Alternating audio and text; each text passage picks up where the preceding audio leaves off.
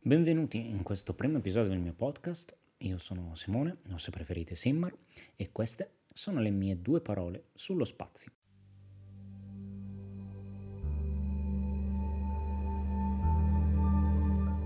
Per spazio non intendo in questo caso l'universo extra atmosfera, che comunque sarà sicuramente tema di un altro episodio. Intendo i luoghi in cui si sviluppano le vicende di una storia. Non sempre ci accorgiamo di quanto sia importante l'ambiente che ospita i personaggi e le loro vite. Per questo vorrei darvi alcuni spunti dove invece lo spazio è centrale nella narrativa.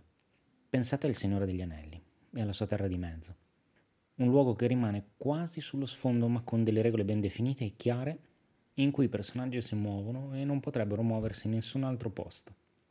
Non esisterebbe Sauron, Gandalf o un, anche un peregrino Tac fuori da questo mondo. Se ci pensiamo, tra tutti i generi, l'horror forse è quello che gioca più spesso con lo spazio.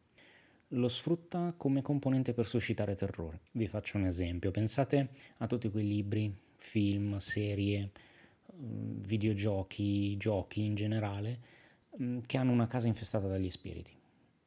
I protagonisti quindi si trovano dentro uno spazio che è magari quello della, della casa e l'idea è quella di suscitare paura minando la sicurezza che uno ha all'interno della propria casa. Vi faccio qualche esempio più specifico. La serie Netflix The Haunting of Hill House di Mike Flanagan ispirato al romanzo omonimo di Shirley Jackson. Romanzo carino, personalmente ho trovato meglio la serie. È un ottimo esempio di casa che diventa progressivamente una minaccia. O meglio, nella serie la casa è sempre minacciosa, ma sono i personaggi che se ne rendono conto man mano. Non so se ci avete fatto caso. Ci sono dei fantasmi che sono semi- disseminati in tutti gli episodi, in cui si vede un'immagine della casa, in cui i nostri personaggi sono all'interno della magione sono nascosti, non sempre sono a fuoco. Se siete curiosi, nel link in descrizione troverete un video che ve li mette in evidenza. Potete magari fare anche un gioco di capire se li avete trovati o meno durante la visione. Prendiamo un altro illustre esempio, un luogo estremamente minaccioso. Prendiamo Shining, film del 1980 di Stanley Kubrick, tratto dall'opera omonima di Stephen King. E qui ai tre protagonisti, la famiglia Torrance, si unisce un quarto protagonista, cioè l'Overlook Hotel. Kubrick è un maestro e la sua maestria non è stata solo quella di rendere iconico l'hotel in cui Jack Torrance porta la sua famiglia per un, chiamiamolo simpatico, ritiro invernale, ma se fate attenzione, ehm, la scena è costruita in modo tale che l'hotel sembra un vero e proprio labirinto.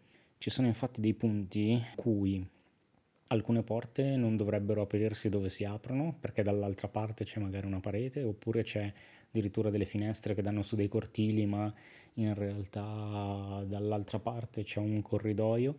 È molto interessante e anche su questo vi voglio lasciare un video in descrizione che vi fa vedere un po' eh, del lavoro fatto da Stanley Kubrick. È ovviamente un rabbit hole, ci sono tantissimi video su YouTube, ve ne lascio giusto uno di esempio.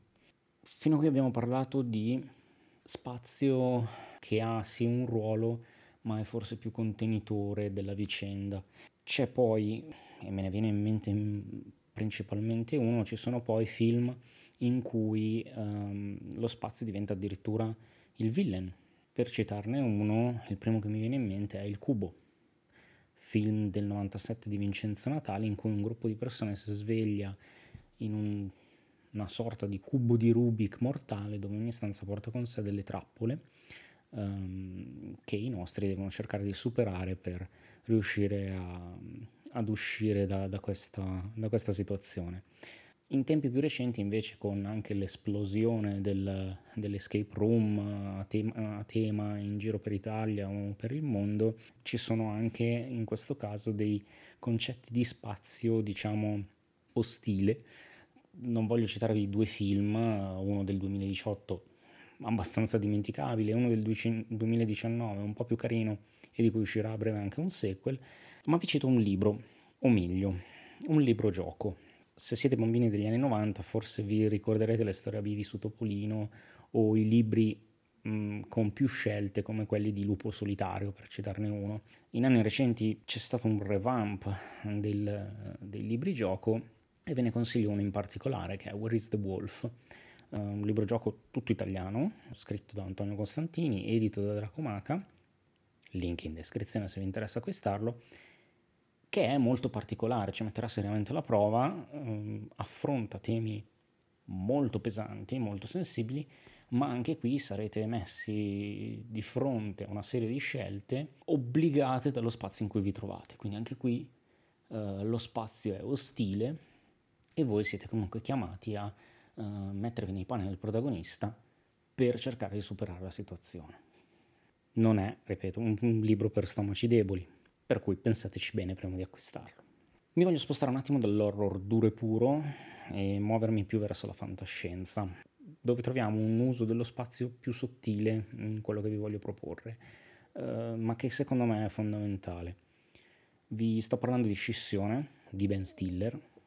Ben Stiller, quello che magari vi ricordate per uh, Zoolander o Tropic Thunder, che è una serie incredibile, questa scissione che trovate su Apple TV e non voglio spoilerarvi troppo perché il bello è scoprirla. E la serie narra di un gruppo di persone che si sottopongono a una procedura, la scissione appunto, che permette di separare la loro vita privata dalla vita lavorativa. Ogni volta che entrano in ufficio sono una versione diversa di se stessi. Qui lo spazio denota tantissimo il senso di alienazione e spaesamento che progressivamente i protagonisti provano non sapendo niente della loro controparte fuori dall'azienda. Ci sono questi lunghissimi corridoi claustrofobici, uffici abbandonati che si susseguono uno dopo l'altro, quegli spazi che vengono definiti liminali, no? quindi spazi umani, eh, di corridoi mh, mm, malamente anche illuminati, eh, che sembrano rivelare sempre qualcosa nascosto dietro l'angolo, ma puntualmente ci si ritrova in un altro corridoio infinito, senza soluzione di continuità. E questa cosa si contrappone tantissimo invece allo spazio fuori dall'ufficio, che è in alcuni casi sempre freddo, in altri diventa un po' più caldo quando siamo con i familiari no? di, di queste persone che si sono sottoposte alla scissione, quindi c'è questa controparte diretta è vero, è meno protagonista lo spazio, ma secondo me è molto utile perché aiuta a veicolare ulteriormente i messaggi che um, fanno parte della, della narrazione, no? quindi il distaccamento tra i due luoghi uh, rafforza il, il messaggio di separazione tra le persone. Sapete quale altro chiamiamolo racconto perché c'è in diversi medium, utilizza lo spazio per rafforzare il messaggio che veicola la storia. Vi viene? Non vi viene? Ovviamente non vi viene perché sto parlando io a un microfono. La storia voglio, di cui vi voglio parlare è quella di Snowpiercer. Nasce come graphic novel nel 1982 ad opera di Jacques Loeb e Jean-Marc Rochette. Diventa un film del 2013 eh, che ha per regista Bong Joon-ho e come protagonista Chris Evans e poi ultimamente trovate su, dal 2020 trovate su Netflix una serie uh, che ora al momento in cui sto parlando conta di tre stagioni e presto ce ne sarà una quarta che dovrebbe essere anche l'ultima. Certo, in questo, in questo film, in questa serie, in questo fumetto l'uso è fortemente didascalico. Um, il treno sostanzialmente è una torre orizzontale dove in fondo sono ammassati i poveri, nella testa vivono i ricchi. L'ambiente mm, ovviamente cambia man mano che ci si sposta lungo il treno e quindi passiamo da una baraccopoli dove i poveri sono ammassati in quelli che sono tutti gli effetti dei vagoni merci, eh, arriviamo nei vagoni dove stanno le guardie, dove c'è diciamo, l'industria che produce il cibo che poi viene portato nei vagoni più ricchi dove gli spazi sono più ampi, più luminosi e qui un altro grande tema, cioè come cambia l'illuminazione dalla coda alla testa del treno, tanto che eh, iniziamo a trovare anche delle finestre che nei vagoni di coda sono totalmente assenti. Quindi l'uso eh, del treno, dello spazio, eh, rafforza tantissimo quella che è la differenza e la lotta di classe che vediamo all'interno del film.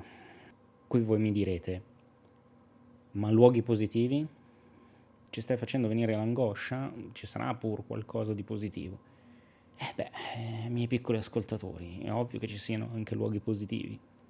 Abbiamo già citato, diciamo, in parte la Terra di Mezzo, forse solo eh, la Contea, eh, ma abbiamo anche luoghi fantastici come Narnia, l'isola che non c'è, la scuola di Hogwarts, anche se se stiamo bene a guardare non è che sia così positivo uh, Hogwarts um, visti i troll che si infiltrano Voldemort e tutto quello che succede ma uh, senza andare nel fantastico perché non citare anche l'altrettanto magica ma uh, estremamente reale Parigi in cui si muove il personaggio di Owen Wilson nel film Midnight in Paris che è un film scritto e diretto da Woody Allen che ci presenta una Parigi sotto gli occhi nostalgici di uno scrittore che rimpiange i tempi in cui la Lost Generation frequentava la città negli anni venti del Novecento.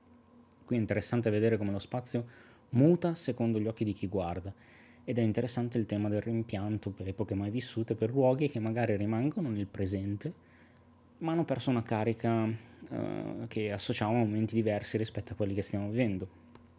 Se vi piace questo periodo, uh, oltre al film, è ovvio che io vi consigli anche un libro che è uh, fondamentalmente l'autobiografia di Hemingway, mh, mm, dal titolo Festa Mobile, e che racconta proprio di quegli anni, di quei personaggi che popolavano i caffè e le feste della città francese. Ci sarebbero altri migliaia di luoghi da, da citare. Voi, cari ascoltatori, ne avete qualcuna? a cui siete particolarmente affezionati perché parte di una storia che amate? Intanto vi ringrazio per essere stati con me fino a qui, a seguire questi sproloqui che sono diventati ben più di due parole e ci vediamo alla prossima puntata.